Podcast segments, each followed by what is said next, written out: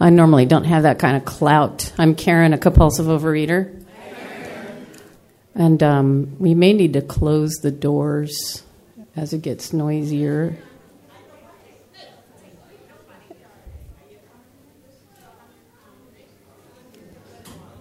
There we go. Welcome to the 100 Pound Emphasis Workshop meeting. My name is Karen. I'm a compulsive overeater and your moderator for this meeting. Good morning, everybody. Please join me in the Serenity Prayer.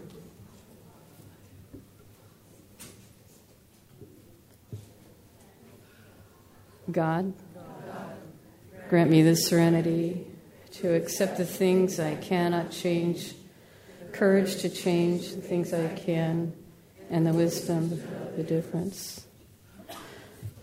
Before we get started, we ask that all cell phones or other electronic equipment be turned off. Even if you think it's off, please make sure. This session is being taped. All participants are required to sign the release form. To protect our anonymity, no photography, audio, or visual recording is allowed. The opinions expressed here today are those of individual OA members and do not represent Region 2 or Overeaters Anonymous as a whole. Please remember OA members affiliated with related facilities or other 12 step programs are requested to speak on their recovery in the OA program only. An Ask It basket will be circulated for the question and answer portion of this session. It's this decorated basket here, and we'd like to keep it circulating. So if you see it sitting, just keep moving it forward, please. If there is any press in this room, please respect our anonymity by not taking any pictures, using a video camera, or using our full names.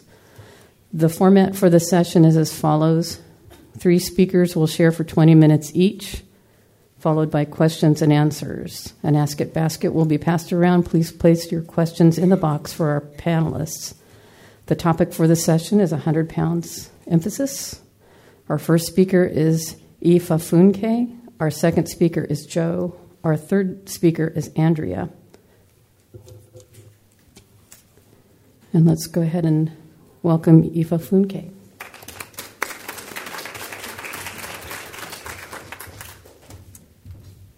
Morning, everyone. My name is Ifa Funke. I'm a compulsive reader. I have a few photos here to share. Unfortunately, they are not in a nice little photo album, but maybe I can hand them to you. So, 100 pounders. You know, um, I think about my body weight a lot and my body image, but it's not something that when I was asked to share here, I was like, what am I going to say? What am I going to talk about? I, I really don't know. So I, I'm just going to share my experience, strength, and hope and what it's been like. So, an important part of my story is growing up in a kind of a nurturing household. Um, I grew up with drug addicts and alcoholics and essentially raised myself. So, that was very difficult and I can't say I was born a compulsive reader, but it started very quickly because I didn't have the tools and I wasn't taught how to deal with my feelings or how to cope. And food is like heroin for a one year old. It lets you just check out and not feel your feelings, which is something I wasn't taught in my household. So, um, I've always been heavy, and it probably got worse around high school. My primary caretaker situations at home just got a, whole lot worse. More, more drugs, more alcohol, more being by myself. A lot of institutionalizations, and I started working at McDonald's. What a bad idea! I didn't think of it that way. I just, I, I was thinking this morning of what my food was like, and I used to take food home every night after a shift and wake up eating burgers in the morning, and that was totally normal. That's what my compulsive eating is like. It's very elusive, it's very vague. It's just like second nature, something I'm doing. I'm just always eating. I'm not aware of it. It's like breathing. And um, in college, it, it, was it got pretty bad too because I was an RA, and you, you get an un- unlimited expense account for food and in college, I probably gained about 80 pounds in the first probably in the, the, whole four years there. So that's that's a lot of weight. But um, I don't know. I'll get into it a little bit more. My weight loss has probably been about 150 pounds, and the most in, the funniest thing about losing 150 pounds is like you're still you still have to deal with life. And I was reading. Um, can you hand me that book right there? Yeah, this book right here, and it says um, July 4, 24th in the Voices of Recovery, a daily reader. It is important to bear in mind that knowledge about ourselves and our nutritional needs is useless without the kind of help we find in OA because we remain powerless to apply it. I have to remind myself of this every day. It is easy to see OA as another way of losing weight, a means of learning more tricks. My sponsoring when I sponsor people, I also need to find a balance, a focus on what they have learned that day about themselves, food and nutrition, and a focus on how a power greater than themselves is helping them get well. It's about reminding myself that this is a threefold program physical, emotional, and spiritual. So, the physical part, you know, I've lost weight, but the emotional and spiritual part come, come up every day, all day sometimes. And OA really, for me, it's not a weight loss program. It's about weight is a symptom. It's a really big symptom. It's about learning to deal with life on life's terms, and you learn to do that through the steps. So, a little bit more about my experience. I've been in program for about eight years, and for the five, first five years, I just come, sit in the room for about an hour, listen, jet out of the room once people stop talking, and it it would apply for, to me a little bit, and I get a little bit of reprieve for 30 minutes a day if I was lucky from just hearing the wisdom that you all had to share in the rooms. But it didn't really apply to me. I was terminally like unique. You, pe- pe- OA people didn't really understand me. I used to think it was like a special cult that I really couldn't be in. And now that I have a little bit more um, reprieve from overeating, I see that that was just my fear of people. So I guess one day God just struck me with the willingness. There's this thing in the East Bay called AWOL, a way of life, and it's a 12 step intensive program where people in OA meet for probably three to four months and we study step by step when we discuss it. And part of the requirements for being in that AWOL is that you get a sponsor. And, you know, for the first five years, sponsorship didn't apply to me. A food, a program, a plan of eating didn't apply to me. Weighing and measuring was just like far beyond my head. It was just something that you people did. People that were different than me did. I was just different. And I just came and listened a little bit. So in AWOL, I had to get a sponsor, and the first step was where I really saw that I was powerless over food. Being 330 pounds wasn't enough to show me that I was powerless over food. Not being able to fit in airplane seats wasn't enough to show me that I was powerless over food. Just the other two weeks ago was my birthday, and I went to Great America, and I could fit in the seats. And I was with a group of people, and I don't think, I, I just wanted to run through the park. I can fit in these seats. I don't care about the, that I'm on a roller coaster, like risking my life or whatever. That's the, that's the most miraculous part. On my birthday, I can fit in this dress. And then I went to Raging Waters a couple days later and I wore a bathing suit. And I wasn't freaked out of my mind. A little bit. You know, people were looking.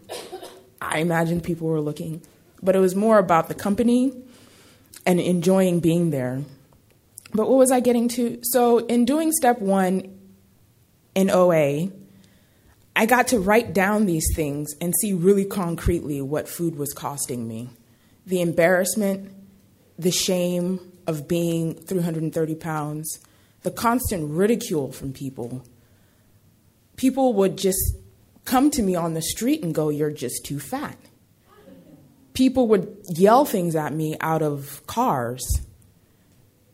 People would say, You're really pretty, but you're just too fat. And when you hear, you experience that, and you get that kind of reaction from the world, it made me very fearful. Very, can I curse? Very fucking angry. angry at everyone. Everyone. And um, the steps show me that I have a part in that too. It's not just the rest of the world that's like, you know, making me a victim. I have a part in that too.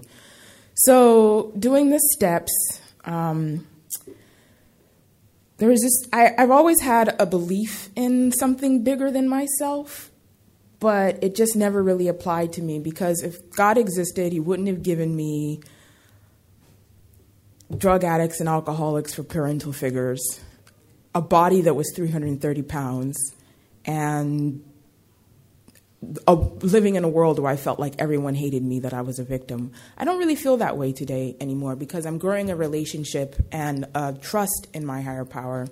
But so when I first came, they said, fake it till you make it. There's something bigger than you. And I saw through step one that I was powerless over food. And fake it till I make it. I, I, didn't really know what I was doing. So, and they said, get on your knees and pray. And they said you're powerless over food. So that was just my prayer. I get on my knees every day for a couple years. And i still do today. I say god whatever you are wherever you are however you are i'm powerless over food. Please help me. And i realized that i needed to take each meal step by step. And it was so psychedelic. It was me and the plate of food and the world was just spinning around us that's what the beginning of abstinence feels like for me my, I was tearing up every day. My emotions were welling up. I just felt completely insane. So, if you're new to abstinence, it's not you. It's crazy. It really is crazy. Everything that we've been eating blows up. It just comes up, and that, that's just what it was like. It was very, um, very psychedelic. And since then, my relationship with higher power has grown. And I, I find um, program an absolute hoot. I'm also in four other programs. I won't mention them, but I'm, I'm, I'm getting to be seasoned. And if I'm lucky, I'll be seasoned for the rest of my life in program. And um, what was I saying? Um, so, God, please help me. And they say in program, make up whatever you want to make up about higher power. Your higher power can be the door, it can be the nature, it can be the sun, it can be the moon. And I like music a lot, so I said, I'm going to make, and I have, and, and you need to build a friendship with it. I'm going to make my higher power a flamboyant gay man that likes to dance to disco all the time. And I know that sounds ridiculous, but that's what I could relate to. He's just like, every morning, he's just like, come on, we're going to do this. This is great. And I could build a relationship with something like that. I could build a, um, a trust and a friendship in something like that. My higher power isn't that way necessarily today. It's probably something I need to sit and meditate on a new image. And I got a lot of information from the previous workshop, especially about, sorry for the crosstalk, about higher power being like an image of us. And I think that would be really powerful and really inspirational for me just to take our friendship to another level. But um, yeah, if you believe in God, if you believe in something, you're powerless over food, which means that there might be a power greater than you out there that can help you with food. And make it whatever you want to be. And for me, God has really showed up. I don't know how it, she, he does it I get a click in my head of common sense that goes, don't eat that. Eat that instead. When I wake up in the morning, I get kind of like a, a food map of what to do for the day.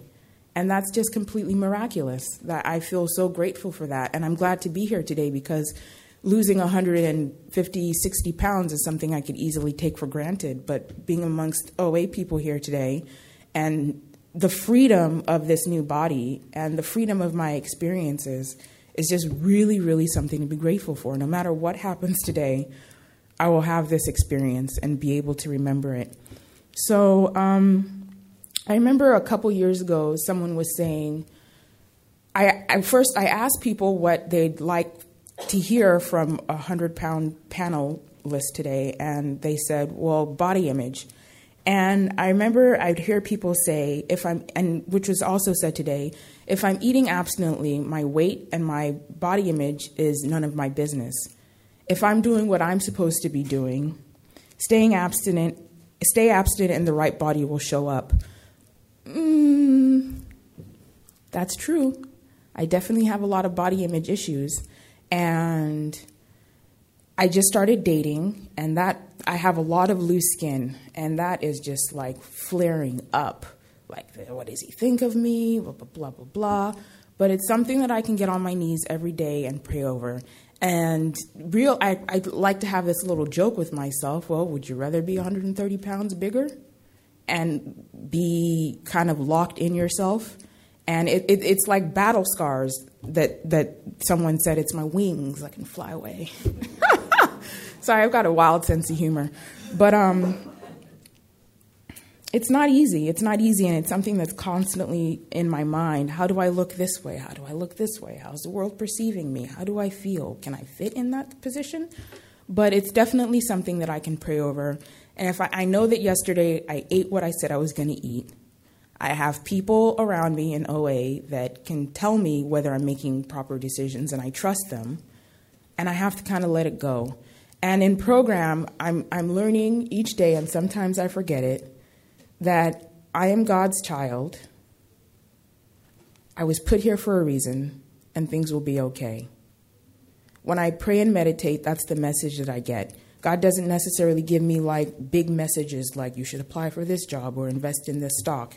It's just a, an, overwhel- an overwhelming sense of being okay and being taken care of and being part of, which is something that I've greatly lacked for most of my life is I'm in a room full of people and I'm completely different. No one understands, no one gets it, and everyone hates me. And I don't feel that today. I don't feel that strongly today. It's a program. Progress, not perfection, and it takes time. So, um, yeah, a little. It, it's just it's relieving to um, to just have freedom, freedom of body and increasing freedom of mind. And one of the biggest things so the weight's just a symptom, and life still happens. I still wake up terrified sometimes. I'm terrified to be standing here talking to you all. Terrified to go to work sometimes. I used to be terrified to get in my car and drive. And life still shows up, and I get to I get to do what I can, which is usually prayer and meditation, and talking to other people and doing the steps for those things. And one thing that comes up a lot, you know, I, I've heard it said before when you're in a burning house, don't try to figure out how the fire got started, just get out. And I can't, like, I can't be cognizant enough every time I want to pick up a cupcake and go, it's because I wasn't emotionally taken care of that I want to eat this cupcake. It doesn't work that way. I just want to eat that cupcake.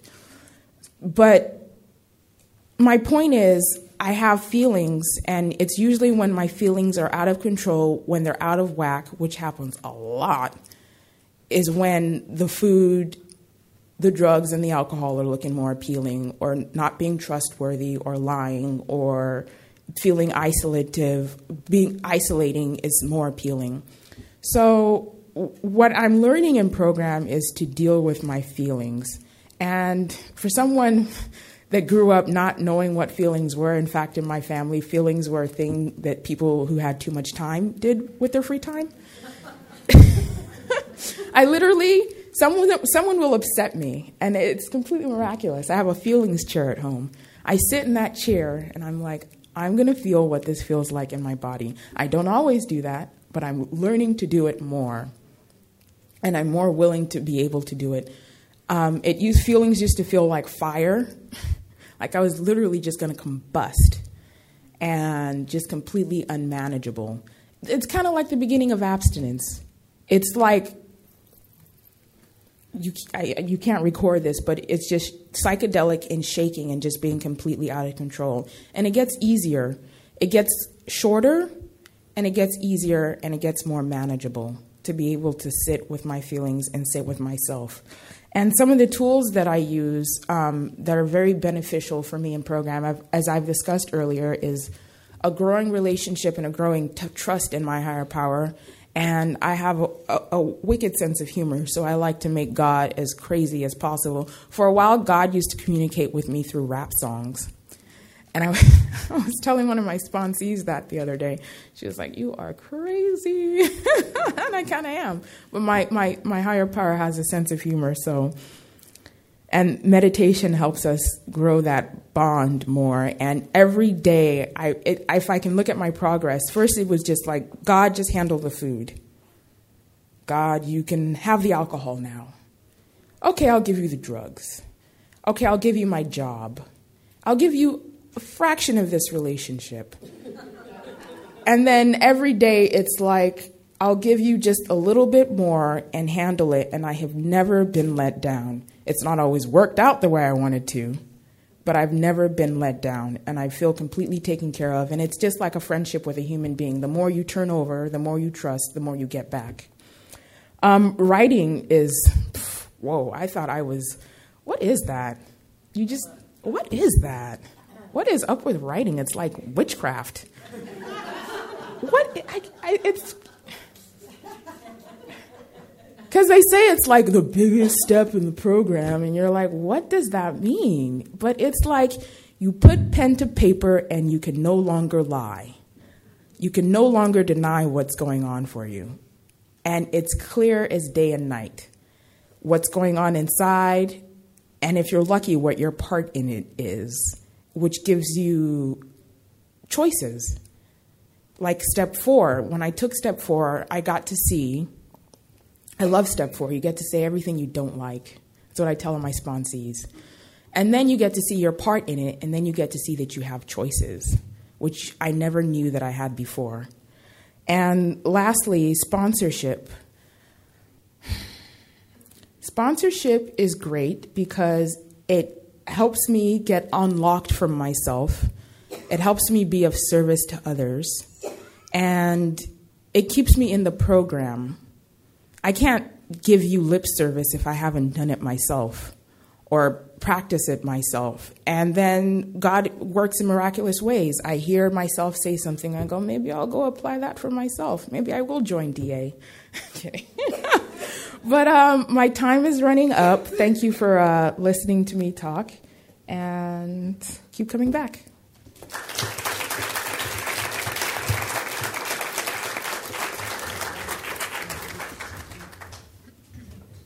Thank you, Ifa Funke. Let's keep the um, Ask It basket going around, please, wherever it might be.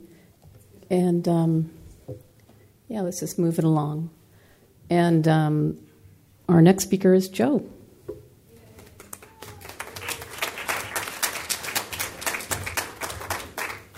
Hey everyone, I'm Joe. I'm a compulsive over and under eater.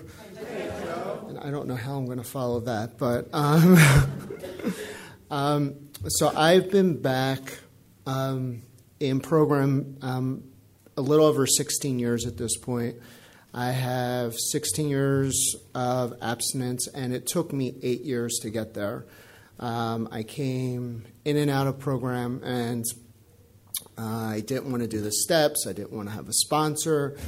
I had sponsors, but I didn't call them. I walked all over them. All you know, I picked people who would not sponsor me, or you know, I I created. I sponsored myself for a while, and I had a lot of binge foods in my food plan that comforted me during the weekends, and um, I attracted people who were crazy because I was crazy, and um, I did not progress. I went to a lot of meetings and met a lot of great people, and the seed was planted. Um, and I, it took me a long time to listen to how it works and what everyone said, and to look at the people who had what I wanted and that glow. And for me, as a century person, I'm 135, 140 pounds for my top weight. It fluctuates a little bit and the people who had what I wanted, because all I could see in the beginning was just weight. Because all I had, before program, all I had, um, my value was my body. What I looked like, what my body was. And when I came in, um, as a gay man, when I came in, was just when um, it wasn't just good enough to be thin as a gay man, then you had to be fit. It was when Marky Mark started doing underwear ads, and that became our ideal. And he became my higher power, and he became what I compared myself to. I wasn't that. Um, my young younger gay years, I was obese, um, and you know I started pretty young as overeating. It went from husky to chubby to fat to morbidly obese. I had a period of anorexia in high school and exercise bulimia where I was exercising hours a day and maintaining a straight A. Um, straight A's and miserable, and this weight, and starving myself to be at this weight. And I had no tools but food. And by the time I graduated high school and went into college, I was 200, 230, 265, 285, and you know my life was not lived. Um, and the topic, we will see how our experience can benefit others. All of your experiences, my sponsors' experiences, people in program, helped me to live my life. And my life before was the food and what my life was going to be like once I got to 200 pounds, which was the weight I could never get to. And um, there are a lot of reasons. And so some of the things that I thought of um, when I got to 200 pounds was there was a club in Philadelphia, that's where I started program. And once I got to that weight and I went into the club, all these guys who didn't want me would be chasing me. And I'd have relationships with no issues. I would have no fights with my partner. I would have relate my relationship would be constant sex. I would get jobs easily. Um, there was a bunch of fantasies about, and they were like 12 year old fantasies, and that's probably where in the 12 and 12 it says where we make that, that step and we can't go back as compulsive overeaters. And, you know, between having a sponsor, working the steps, because still a lot of my reactions are of a 12 year old. Maybe a little bit longer, but, you know, a little more mature than that at this point, because I have a few years of abstinence under my belt. But still, like, there are some things like, especially when I write my 10 steps, where, oh my God, this is never going to change, or I'm always going to be like this. And, you know, from that was the stuff I would eat over, and that was the stuff I was, you know, a century person over. Um, and my sponsor, working the steps, having a concept of a higher power, doing the basic things that people told me for eight years worked for them and I did not want to try helped me to live a life each day and not have to overeat. And people taught me how to be in a normal sized body and live. And that's a totally, it was a scary, scary thing when it happened. It took, it took a lot of step work. It took a lot of speaking to people, my sponsor, people in meetings and hearing experiences because there was a reason why I was 300 pounds. There was a reason why I was 265 pounds. I was afraid to be in relationships. I wanted that as my excuse that if someone left me, it was my weight. If I didn't get the job, it was my weight.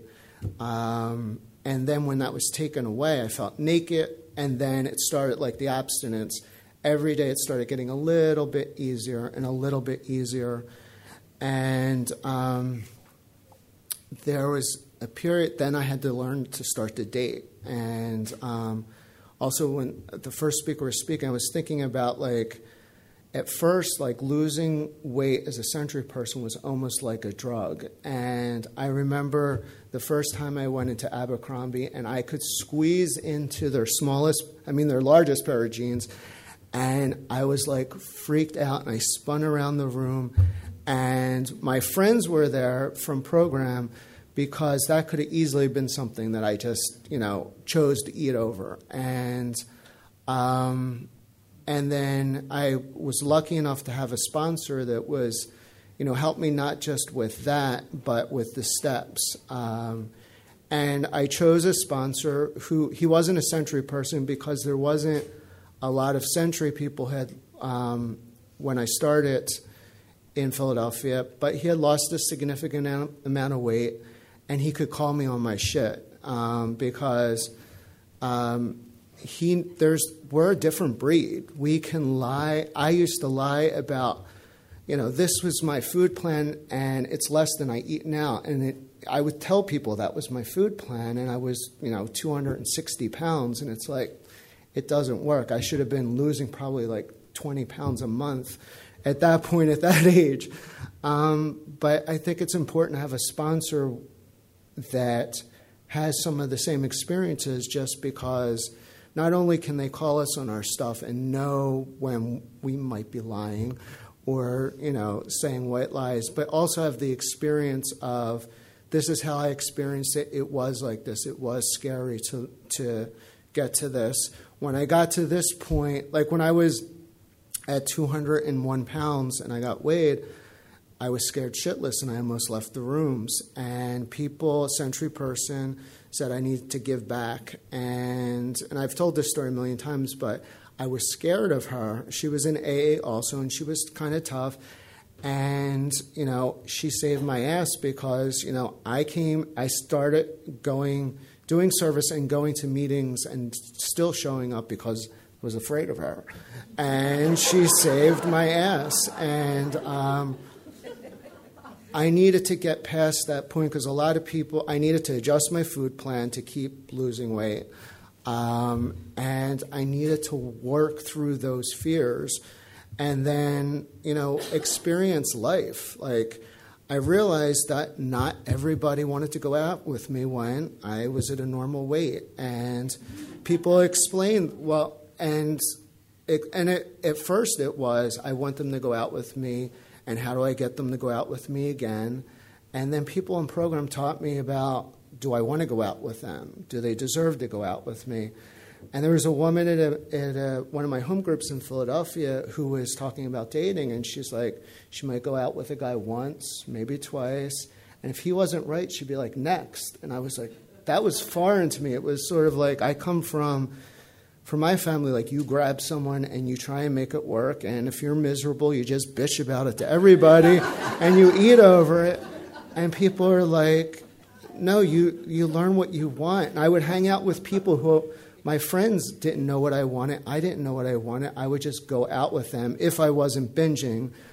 And I learned what I wanted, and I learned um, who I wanted to date, and I learned what my values were sexually and you know i wanted to try out the, the new body. And then there was that oh my god there was all that posing and stuff like because i'm a century person. I do not have marky mark six packs you know there's still stuff you know flab and stuff like that.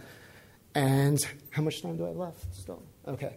Um, and going through being uncomfortable having sex and learning how to have sex with people and learning how to date and how to talk on dates and you know going out with people from program and talking helped me to sort of do that and bookending dates and learning to be in relationships. And the relationship I'm in now I've been in a couple I've learned to be in relationship from people in program. I broke up with someone. I was in a 5-year relationship in DC I learned how to do that from people and experience a breakup and cry at work and fall apart and look like a mess and not overeat and not have to be on, you know, not have to gain 50 pounds. And that's not the family I come from. My family gains either gains a significant amount of weight and break up, and then we lose a lot of weight because we need a certain body to, to catch another man, and then we gain weight again. Um, and I didn't have to do that. And um, the relationship I'm in today, I would have never been in without people from program because there was still, even after a bunch of years of absence, we've been together about eight years now, and I felt like he was out of my league and all of this stuff. It brought up a whole bunch of insecurities, and people from program, you know, encouraged me. And that's like a big message of having the fellowship is people encourage you that you can because my disease still likes to say you can't. You can't do it. It's impossible. Why try? Just stay in bed and sleep on a Saturday. You know, just do that. And, you know, people in program encourage me. Sometimes it's the small things getting out of bed, getting a shower, brushing my teeth. And brushing my teeth still is an issue sometimes. Um, to bigger things like starting my own business and trying that, and you know, getting clients and not getting clients, firing clients, going through economic insecurity fears in a 10 step and having them lift, um, moving to um, my first trip in abstinence. Um, I'm going all over the place, but my first trip in abstinence were, were with people, as we would say in Philadelphia, down the shore. Um, we went down the shore, um, and that helped me see that I could be abstinent in that. And then I was able to go to Italy and be abstinent. And I went to meetings there to being able to move. I moved for almost two years to Mexico, and which was, you know, everybody in their my family were like, "Oh my God, you're going to be abducted, you're going to be killed, you're going to be shot." Um, to the fears of getting there, and program wasn't really there. So starting program there, and starting meetings. To there's a whole bunch of foods I've never had, and seeing. Um, you know, churros and knowing that I can't eat them um, and being okay with that. Um, and, you know, it brought up a whole bunch of other growth opportunities around body image also. And being there, and the, after the first year, um, my partner and I took a break. Well, he took a break. I was part of it. And being able to fall apart and talk with people in program and not have to overeat, not gain weight, not have to lose weight, not have to change my food plan, and experience it. And because, um, of course, my first reaction was like, oh my God, I'm in a foreign country, I'm going to fall apart, I need to go back to the United States, oh my God, it's horrible. Like, it was all like this 12 year old stuff. And, you know, I've lived there for a year of my life. I understood the language for the most part, I spoke it. And it was a growth experience for both of us, and it strengthened everything. Um, but it would not have been that way if I had picked up. And because in the past, before program, I was super needy, controlling, you know, I was also sweet, but I was super jealous, envious, and that's not fun to be around. Um, a compulsive overeater in their me as a compulsive eater in my disease was not a fun partner or boyfriend to be with. Um, and you know, people from program talking to them, doing meetings, doing Skype meetings. I was able to live through that, and then, you know, I guess, live through that, you know, and grow from it, and then, you know, have the experience of coming back here and, um, you know, doing a whole bunch, like starting a business, considering whether I want children, don't want children, want to get married, don't want to get married, all of that life stuff, and they're all things that I didn't want to deal with because I wanted my life as like a 12 year old where everything is happy and I don't have to make any big decisions. And um, you know, program helps me to get through that. And sometimes I procrastinate it, and so and a lot of times I don't do it perfectly. Um, but life, my life now, you know, I always my disease wants to tell me it's so hard. It's so hard to have a a food plan and measure, especially like breakfast, measure one tablespoon of the thing that I generally have like five or six times a week. Um, and I might spin about that for about 10 minutes, and measuring it takes what, five seconds, 10 seconds? Um, but I'm not fixed at this point. So that's why I have to keep coming back. I have a sponsor.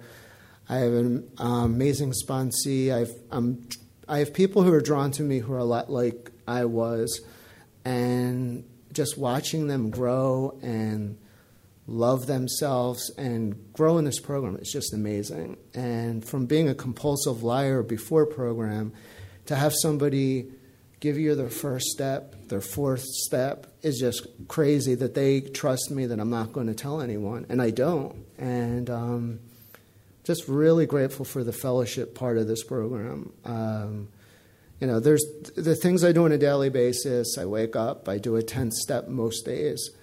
I meditate and pray every day. And in the beginning, meditation was the hardest thing to do. Like, I come from a, a background, um, a religious background, and then I sort of pushed that away for, because of a lot of the gay messages. And in step two, I was able to find a concept of a higher power that sort of worked for me, and it's changed a lot over the years. But the meditation, like my sponsor would have me start with just two minutes, you know, one or two minutes. And then my sponsor, who I have here when I moved to California, she had me go to her meditation teacher. And he's like, I'd like you to meditate 20 minutes a day, twice a day. And I was like, what the f- There's no way I can't do that. And he's like, sometimes you'll love it, he's like, it'll be like a vacation. Sometimes you'll hate it. Sometimes you won't feel anything. And then he explained like the thoughts in your head could be like your tense up, like your your character defects or your fears lifting. And it helped me a lot with meditation. I've tried a lot of different methods of it. And, you know, some days I meditate for 20 minutes and I don't want to stop. And it's crazy. Um, from you know, two minutes being, oh my God, if I have to sit here for two minutes, I'm going to go crazy. Um, so I think it's just sort of like the message that, you know, I started very small in program with a basic food plan, being honest about my weight with my sponsor, having a sponsor, doing my best with the steps to day by day, it just got progressively easier um, from just trying what you people said worked and not trying to be smarter or thinking that I'd come in, lose 60 pounds, get a boyfriend, and get out. Or, you know, maybe I worked the steps once through tw- step 12 and then I'd leave because then I'd learn enough and then I wouldn't need it. And my experience showed me as a relapse survivor that's not the case. And um, I'm really grateful for that. Thanks for letting me share today.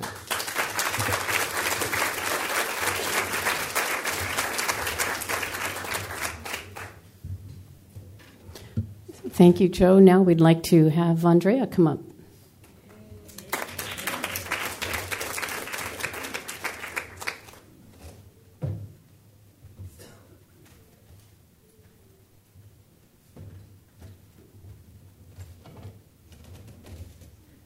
Hi, I'm Andrea. I'm a compulsive overeater. Hi, Andrea. And um, I have some pictures going around. I'm I'm really glad to be here today. I'm glad to be speaking about this. And um, I've been in programs somewhere around 28 to 30 years. And um, by the grace of God, I'm maintaining a 120 to 130 pound weight loss. Um, and I want you to know there is perfection. I never left, so I did that perfectly. And today I don't beat myself up no matter what. I will preface that this is my story. Um, people said, What are you going to say? It says how my experience, that, that hopefully my experience will help you.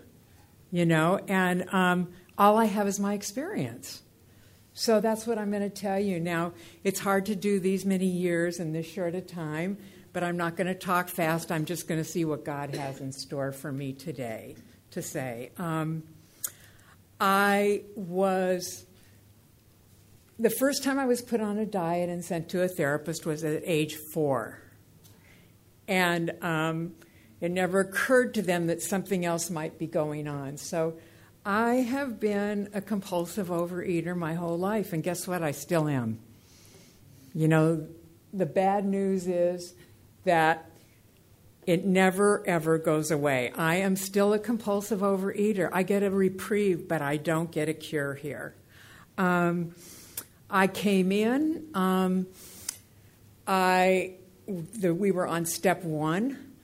Uh, the meeting was across the street from my house, and it was 10:30 on Saturday, and I had no excuse. I worked evenings, so I couldn't go to early meetings.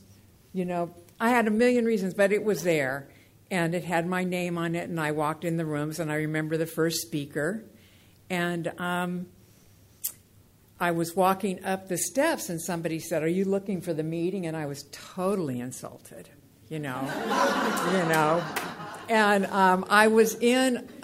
Um, my my routine at that time was um, those overalls that the workmen wore. You know, because it had room for all their tools and stuff, so I could just keep expanding. And then I had what I affectionately called the trash compactor, which was one of those Danskin leotards that just sort of, I thought, kept it together. But um, anyway, they asked me if I was going to that meeting, and there you have it. So um, I um, won't try to impress you with what I ate or tell you that I was out of control because everybody knows what it was like. And I want to say that when I came in, I thought because I wore my disease, the last known, the last time I weighed myself, I was 293 pounds, and I had been on a diet. And I went off that diet, and so I say I was somewhere around 300. But I used to think that I was so different because everybody could comment. And you know what? The longer I'm here, the more I know that the disease is the disease. And it does not matter if you're ana- it, what, how it manifests. We're crazy around food. We, I use food for something other than what it's intended for. And um, my least favorite question is, What do you eat? Because people, if, if people who come in and they go, I want what you have, what do you eat? I say, I'm not going to tell you because if I tell you what I eat, you'll leave. I would not eat today, I would not eat then what I eat today. And I don't know what I'm eating tomorrow. I know what I'm, I more know what I'm not eating tomorrow. So, um, how did I get from there to here? Um, you know, I came in and I was proud that I could give you a look that kind of said, Don't F with me, and you would shut up. I thought this was a good thing, you know, and um, people would tell me, You were really scary, you know? And I thought that was kind of good too, you know. I don't think that anymore, but that's, that's what I thought, you know. And I thought, um, uh, my life was okay except for I was fat. And the truth was, I thought I was big, bag, bad, and and um, I could do handle anything, you know. And I became an ICU nurse, and you know, I I took I I saved lives. I did all kinds of stuff. It it worked with my personality. That was what it was like when I came in, and you know, like I said, I, I, I'll tell you one thing. I used to go to work. I would buy a box of cookies. I'd buy two or three boxes of cookies. I'd eat one on the way, and I say, "What are we going to have?" You know, and you know, we, we'd all eat them together, and then I would have to buy some on the way home. Um, and that's all I'm going to say about food in terms of what I ate. How I got here is I, I, I lied, cheated, steal, stole in this program, you know, and I just kept coming back. And what I believe today has been the cure. I believe today, and it's as true as when I came in, that the answers are in the steps and in using the tools. Um, I am on step one so many times in, in a day. But it's not just about food. I thought it was about food, but it's about everything. You know, and I have to do the first three steps almost daily, probably daily a few times. Um, and I do, and when people, you know, I, I've, I've been living this way for a long time, and people who meet me go, You're so good. You have so much willpower. How did you do it? And I say, It was an act of God. And they say, and they laugh. But that's what I believe. That everything I do today, and I don't consider myself religious, I don't Bible thump, I don't anything. But there was a spiritual solution the emptiness that I was trying to fill with that hordes of food is only filled by my higher power. Do I remember that all the time? I'd have to say no, I don't remember that. But what I do know is that I come back to that very quickly and I tell on myself, whether it be my character defects acting up, my food, or whatever. So the steps. Where do we start? We start at step one. I'm powerless. I'm every bit as powerless today as when I came in. The only difference is, is I have all the other steps and I have the tools, and I do consider it a tool chest. Now I don't carry them in my overalls, but I've got my tools with me, and I know that there's always one. I, I try to use a lot of them every day. Um,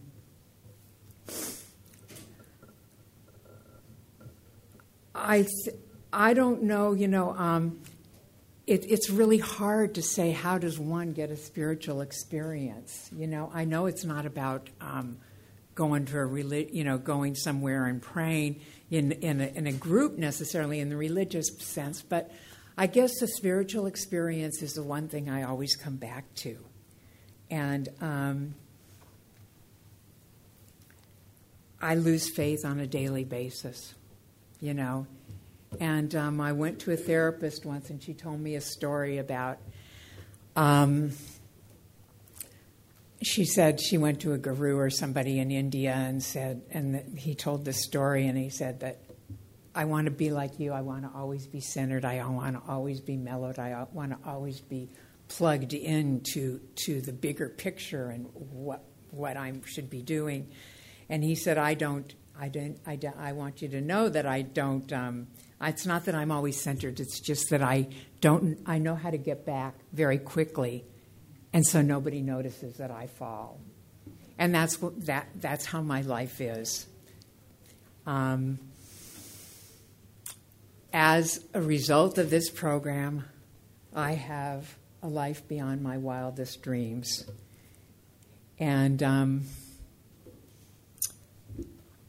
the way it happened was just praying for the next right thing, coming here coming into these meetings, listening to you. You guys are great teachers. You're also great barometers for my spiritual fitness because if everybody's stupid and everybody's doing it wrong, you know, I'm not doing too well. That and behind a wheel of a car, I'm really good behind there when I'm when I'm like, you know, you guys know it. You guys know it. You know, um, so I think that the 10th, and 11th, and 12th are the maintenance steps. I know that. And um, I thought that I'd come in here and I'd get thin and I'd leave. And I'm telling you, if I knew it was going to take this long, I would have never walked through these doors, you know? And um, now I think it, now I think it's the good news. The good news is that we, I always have a place that I can tell my truth. I always, always am part of something. I was never part of anything. I was terminally an outsider. And I believe that there is a seat for everyone in these rooms. Um, when I came in, I early on got involved with the 12 step within, which is helping the people who the people within these rooms who still suffer. Because when I came here many years ago, it was like the disease, you know, oh, it's contagious. We're going to get that. And there was no place for us to tell our truth. And um, if I can't tell my truth here, I don't know where else I could, you know? And so. Um, I show up, I do a lot of things. I guess I, want, I can talk about what I do for my program today. And I do more today than I did when I first came in because I realize the payoff and because I'm retired. So I have more time. So um, it, it's um, that that's that's a blessing. But I go to meetings. I go to three to four meetings a week, and um, I like it. I do do a lot of 7 a.m. ones, and for a person that worked 3 to 11:30 at night, you know, I never thought I'd be a morning person. But I go to I go to meetings, and I go there because this is my family. I feel like I, I'm not married. I didn't get married and have a bunch of kids and find the man or woman of my dreams. That's not my story, you know. Um, but I, I come and I have a family there, you know, that that um, I'm really glad to see, and I miss if I don't see them. I, I um, have a sponsor, and I sponsor. I write my food down. I haven't always written my food down, and I, it, just because I write it doesn't mean I always follow it, but I am honest and accountable.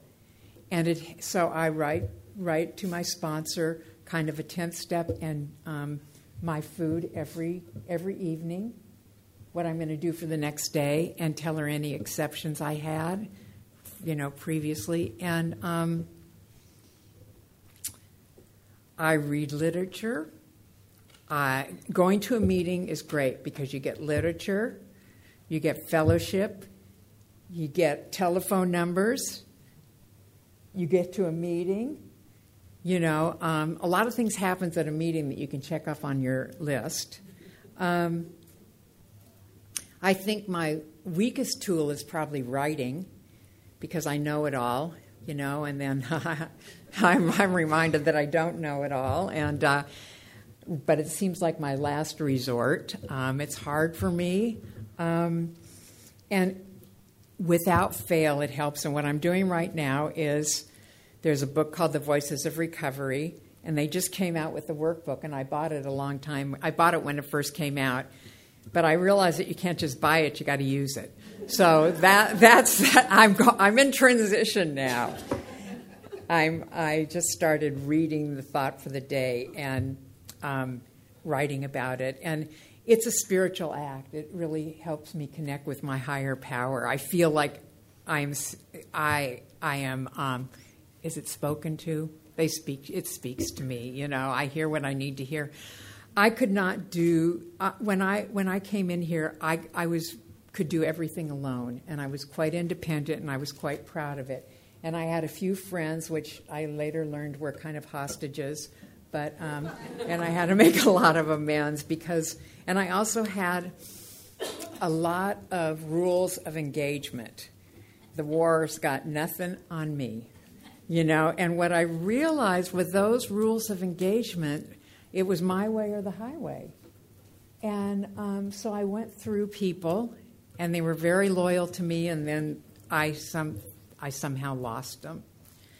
And I think, besides the physical recovery, which I can't say isn't anything because I was convinced I would be dead by 40. And I'm 64 right now, and um, taking advantage of all my senior discounts and whatnot. But um, uh, I was sure I was going to die, and now I know I'm not, and I think I'm going to live a very long time. And I, I think about what's God's will, what's my will. I think it's very confusing sometimes. And um, I was I went just went got back from Kauai. I was there for a month, and I came home, and life. Um, I kept I just kept running into. I had my big checklist that I was going to come back and transition well this time. Transition's kind of hard for me, so I went through this whole list and I was doing all these things, and then I get a ticket, you know, and then my computer breaks down, and blah blah. blah you know, life happens and I, and I heard myself saying, It's not going, things aren't going my way. Why isn't this working? And there was a voice of recovery. So it didn't have to take too long, and it said, It's not supposed to go your way. It's supposed to go God's way. You know, and, and that got me back to praying. And then I kept hearing about the seventh step humility. And humility, we practice humility so we can be closer to God. That's what it said.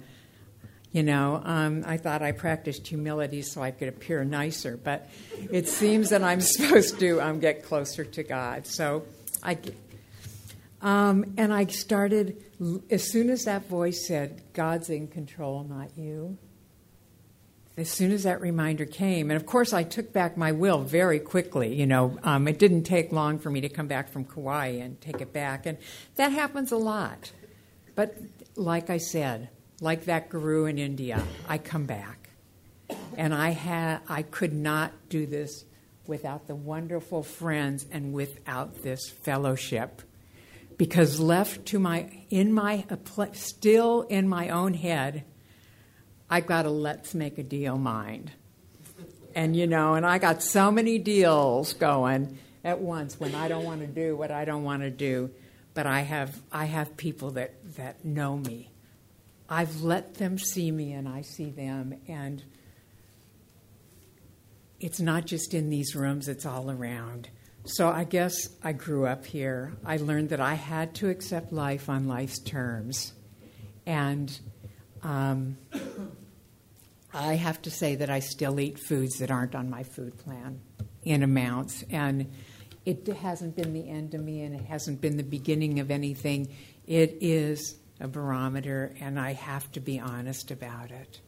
And um, I worry about saying that sometimes because you're going to think, oh my God, haven't got it yet, but this is my story.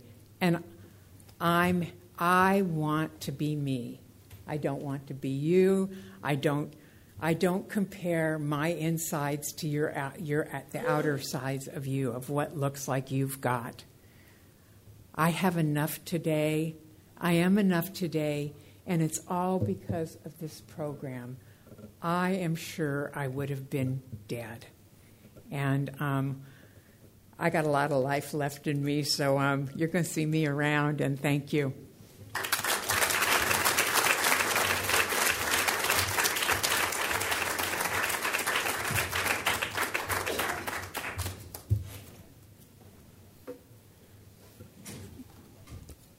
Thanks to the panelists, and we um, now have the Ask It basket to um, to go through, and we close. Let me make sure I have that right, and uh, we close at uh, eleven forty-five, so we have about twenty-eight minutes for the Ask It basket.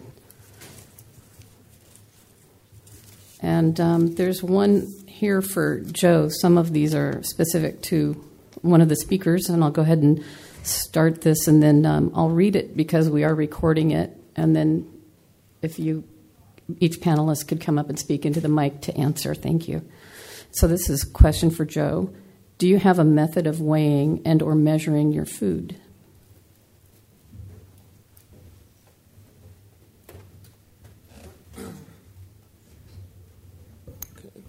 Um, so basically, I have a food plan that's from a sports nutritionist. My first one came out of a book that was very basic. And because I knew myself as a compulsive overeater, a sensory person, I needed boundaries around my food. So I weighed and measured from the beginning when I started um, really being abstinent. And then, um, so I weigh the stuff like proteins fats, carbs. Um, vegetables, I don't because if anything, I have trouble eating enough of them. And then just watching for sizes with fruits and stuff. So I have portions and stuff from because I. Um, a couple years ago, I started running, um, which I never thought I could do, as being formerly 300 pounds. So the sports nutritionist gives me different plans based on what I'm doing. So, so I use spoon, scale, that sort of thing.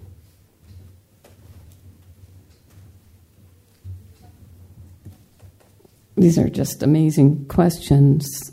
Um, for anyone on the panel, can you share any thoughts on aging with this disease, i.e., any regrets over time being lost in the food?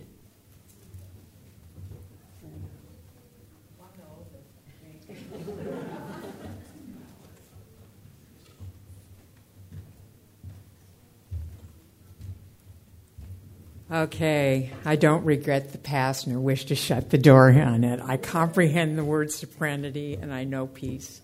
You know, I do not regret it. You know, um, I am just so happy when I see somebody young come in here.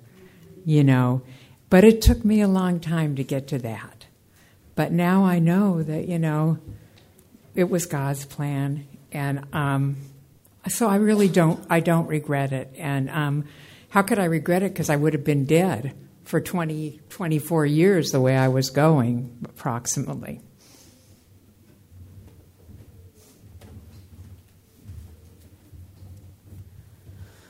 And again, uh, for anyone on the panel, the more weight I lose, the more fear I feel. I found strategies to deal with it. Did you feel this fear? And if so, how did you deal with it?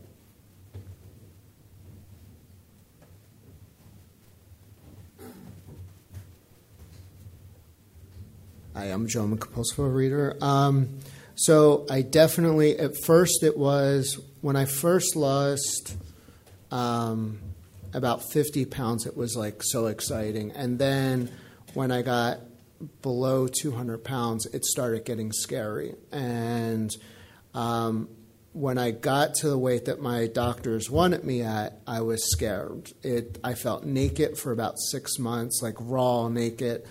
Um, and like I was saying before, I needed to, you know, talk to my sponsor about it um, because he had the same experience. And then a lot of my friends were women in programs, so they talked about their experience, and I wrote about it. I had to pray about it, um, and you know, just act as if I could go outside and stuff like like have people see me and stuff.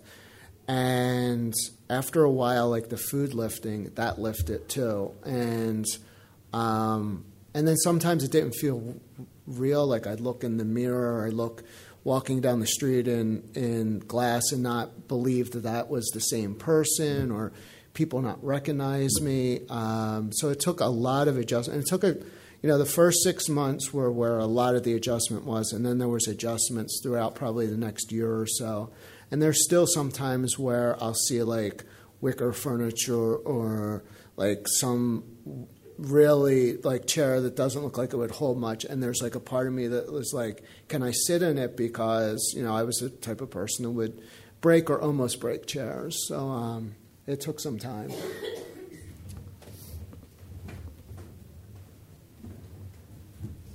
And another question for the whole panel how do you deal with the anger you feel now that the world treats you differently based on what you look like?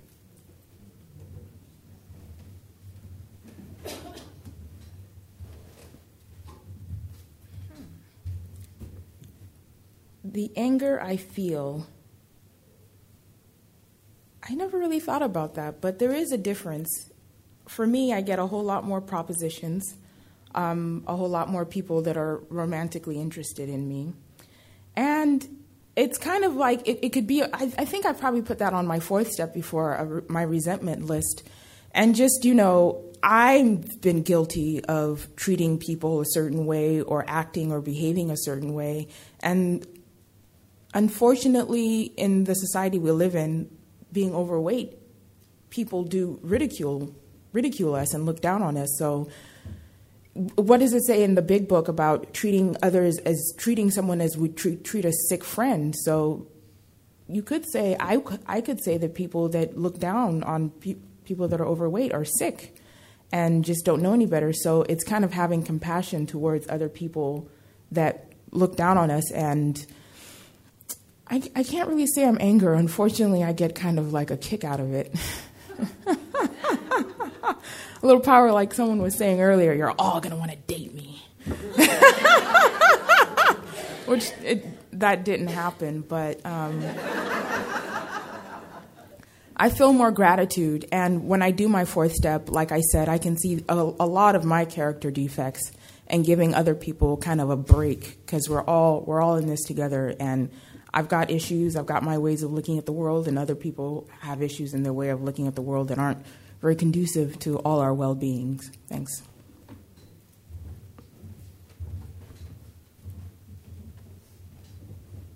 And another question to everyone um, anyone who wants to take this one How do you deal with body dysmorphia?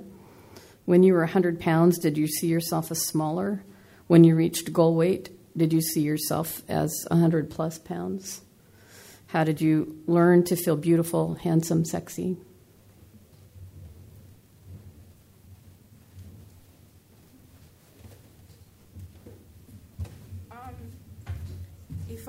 Again, compulsive overeater. I listening, being here today, I definitely have body dysmorphia, and that's the perfect way of saying it. When I was 330 pounds, I thought I was the tiniest, sexiest thing in the world, and now I feel like the hugest person in the room. So that's definitely something that's going on in my head, and it gets a little bit worse when I have um, when I'm spiritually or physically or emotionally um, not doing very well. But feeling sexy in my skin, one thing that's helped me a lot, it's a certain it's exercise because I, listening to you all, I realize that I live mostly in my head and not in my body and in my heart. And exercise puts me in my body and lets me see what my body can do for me and makes me way more appreciative of it. And um, prayer, if I was powerless at 330 pounds, I'm powerless now at 180 pounds. And I'm definitely just listening to you all going to be going home and praying now for God's guidance and help in being appreciative of my body and maybe not even that specific, just being able to be serene in my body because I definitely deal with that a lot. On a, it, it, it's like a constant running play in the back of my head. So thank you all for helping me be aware of my own body dysmorphia and that I do have a higher power that can help me with that.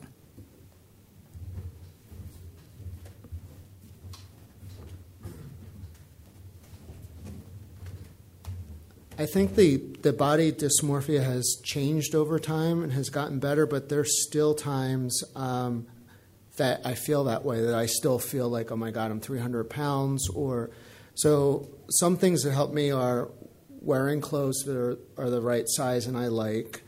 Um, the steps, prayer, um, affirmations help me tremendously, and I've been doing them for years now.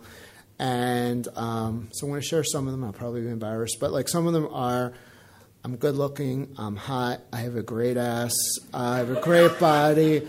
And, you know, they, over time, they were hard in the beginning, and over time they helped. And then um, people taught me about comparing and despairing, and someone taught me, especially when I would be like at a beach with other gay men or um, gay pride, wherever, like there's a lot of people who are like underwear and stuff like that. Um, that thank you God, or even at the gym or in yoga or whatever. Um, thank you God for that person who is handsome, hot, whatever the, the thing is. And thank you for making me that way too. And sort of like putting us in the same thing that we're all we're all hot, we're all gorgeous, we're all whatever you want to say, beautiful. And um, it's helped me tremendously. And you know prayer definitely has. And when i was in mexico i had another shot of that where i was running and i was dying because it was so hot and so humid and i had to start running shirtless at some points. And people from program helped me to do that because i still have a little bit of loose skin and stuff like that and affirmations praying to my higher power and then walking through that because it was my judgment of myself that I was and people teaching me to look at the opposite like i used to be 300 pounds and i can run now and i can walk and it's amazing um, what i can do with my body and looking at the positives doing gratitude list about my body and stuff just help change things and help me do that and feel comfortable in my skin doing that and that was tough but i got past it um, it's not like 100% like perfect, but it's improved a lot. So thanks.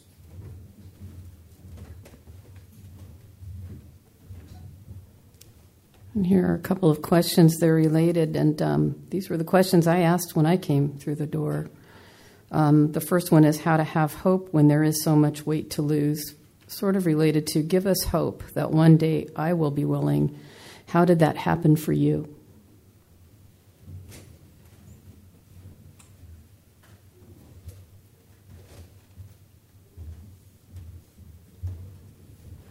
slowly over time. Um,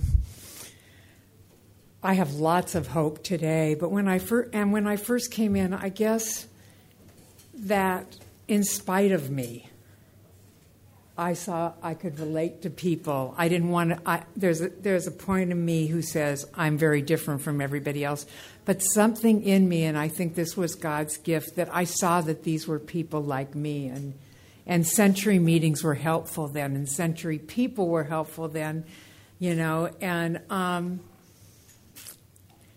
I guess if it can happen to, for them, then I believed it could happen for me. And when I would get despairing, I would talk to people who who who had who shared of their hope, and they told me they weren't always that way, you know. Um, so that's why I think this is the We Fellowship. And um, I had been on more diets than I can even shake, you know starting at age four, so um, I had failed a lot. And I think I was very desperate. You know, I, did, I believed that this was, this, that this had to work. So.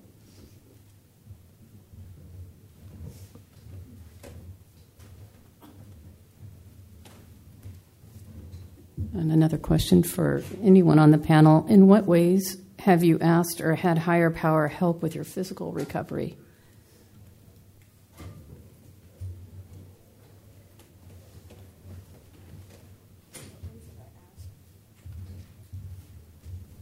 Ifa Funke, compulsive overeater. Um, so, physical recovery, the food was making me fat. And what I directly did was I'd get down on my knees every day. And I've heard it say that we get on our knees when we're praying to show humility, like lowering ourselves to our higher power. So I'd get down on my knees, and I still do, and I go, God, I'm powerless over food. I'm powerless over so and so. Please help me. And I talked a little bit about exercise also because exercise for me is good for my my brain chemistry. It keeps me from depression and anxiety and it helps me get back in my body. So I don't want to exercise three at all. and uh, I, I've I used to exercise pretty intensely, and I stopped, and I, I noticed myself getting kind of sluggish. And I'm like, oh my god, I'm getting weight, blah blah blah. So I was meditating on it the other day, and God told me you need to exercise 30 minutes a 30 minutes three times a week. So I can pray for the willingness to do that. I can plan just like I make a food plan and what I'm finding is like it's not just the food plan. There are a lot of other areas that I need to plan for in my life, such as exercise, and make time for that in my day. So, asking for help with the food, ask for help and you shall receive, and asking for help for me with exercising. Thanks.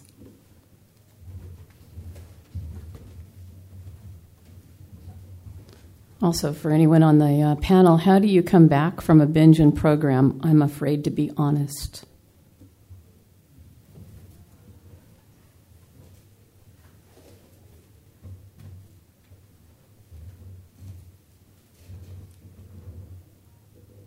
I um, haven't had a binge in a long time, but I have definitely gone off. And I think that um, I just, I don't beat myself up. You know, if shame, guilt, and secrets would have gotten me thin and helped me, I would have been twiggy when, you know, when I came in. And, um, if I sh- and it starts with me being compassion with my, compassionate with myself. It's not really a moral issue. Somebody who I really didn't like in program used to say, um, when I walk down the street and I see a compulsive overeater and they're eating donuts, I'm not surprised. The miracle is is when we're not. And so I guess the answer is compassion. You know, and that I it I'm not bad or good. And when people tell me I was so good today or I was so bad today, I don't think of it in that way. I'm I'm a compulsive overeater in recovery and this is what I did today with my food. And I think it's a continuum. And when I look at it that way, you know, it, what's next? Not what I did, but I have to be honest. I have to be honest. And um, I say don't don't hang out with people that are going to shame you and guilt you. That's what worked for me.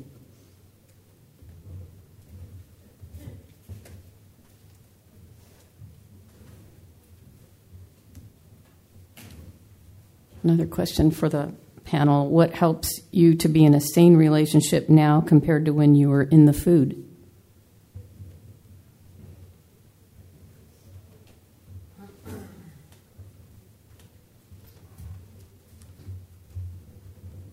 Being abstinent is the, the biggest thing. Having, doing 10 steps, especially on the weekends when we see each other more than we do during the week.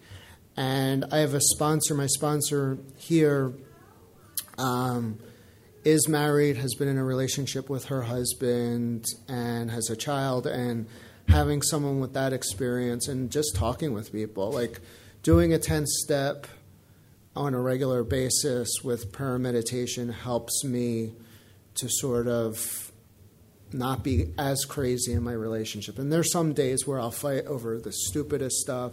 I get the pause now, like I did with the food, and sometimes I still, you know, people tell me, you know, do you want to be right or happy? And I, most of the time, 90% follow that.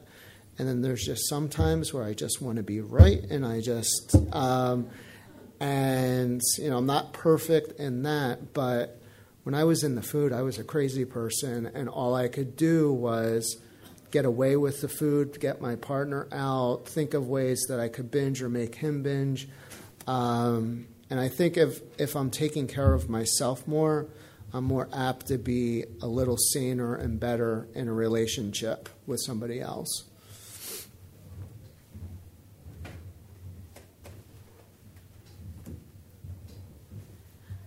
And we have a question for Ifa Funke related also to another question. I'll read them both. How did you go from hearing the negative comments from others to keep going when you first started?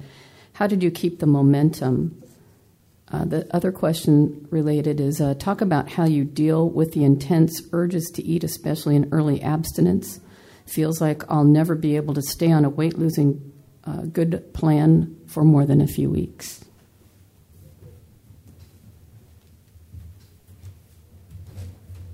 So the first was how do I how did I um stay positive with the negative? And boy oh boy, I was completely struck by God to be in this program. Um, that might not be a good enough answer for a lot of people, but my, the first time I found OA, I was probably drunk, eating concoctions, and something just struck in my mind to look for a program that I've never heard of called OA Online and I went to my first meeting the next day, and it was a meeting for anorexics and bulimics. And here I am in a room full of people that are about a, a lot thinner than I was, and I do not like being in a room with thin people. Because my head, and for, and can you imagine? I'm in a room with thin people, and I feel at home for the first time, and that is what keeps me coming back. Is you experience in OA the first time honesty and love from other people. And in you know the the normal, the outside world, we don't always say like what, what we're feeling in our hearts and what's going on in our heads. And in this program, people get real. So that that kept me coming back. And the second question was. Sorry. So going from the negative comments um, from others to keep going, mm-hmm. uh, and then the other one was. Uh, dealing with the intense urges, especially oh. So when I talk to sponsees, what I tell them is imagine you're learning a language for the first time. You're not going to beat yourself up for not getting it Im- immediately. Like, I'm not going to start taking Spanish today and expect that I'm going to understand how to speak Spanish tomorrow. And imagine that you're teaching someone else how to speak English, which a lot of us speak, all of us speak. So, and I, I, so having that kind of i'm not going to i have to be patient and very slow with myself and treat yourself like you're your own cheerleader and you're you're learning something completely new for the first time and you're cheering yourself on and that's not necessarily saying that you're going to have the willpower because god supplies us with the will to do what we do in oa but that every every day i'm going to give it my best every meal i'm going to give it my best and have a sense of humor. Honestly, have a sense of humor.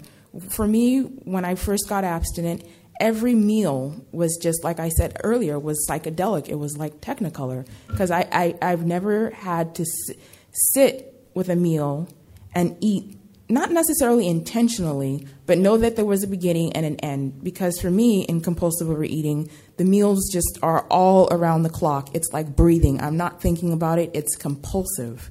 It just it, it, it starts from my core and it just keeps going on and on. So being your own cheerleader, having a sense of humor about it, and act like you're tell yourself you're literally learning a new skill. And you wouldn't beat someone else up for learning a new skill that they haven't learned before. And it's going to be very slow, but it does get easier and it does get better. Thanks. And our, our last question uh, before we wrap up How, What do you do when voices say you're not blank enough? Fill in the blank. What do you do when those flare up?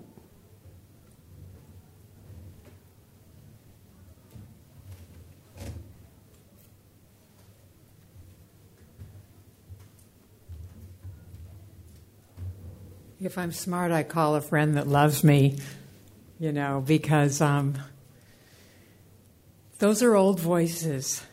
Mind is, I'm the loneliest person in the world and I have no friends, but we all have our tapes, you know, and um, so again, the we program. And it doesn't necessarily mean somebody in, in program. I have to say, there are a lot of people today that remind me that I'm okay the way I am. And I have that because I give that to a lot of people too. And I do believe we're all okay the way we are. You know, we're perfect. We're perfect. And um, so um, I pick kind people, and I try to be a kind person.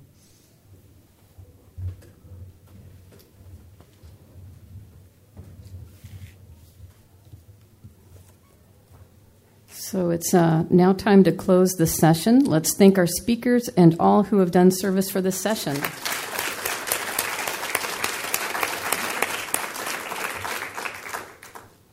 Let's uh, please uh, stand up and join hands. We can make a circle. I put my hand in yours.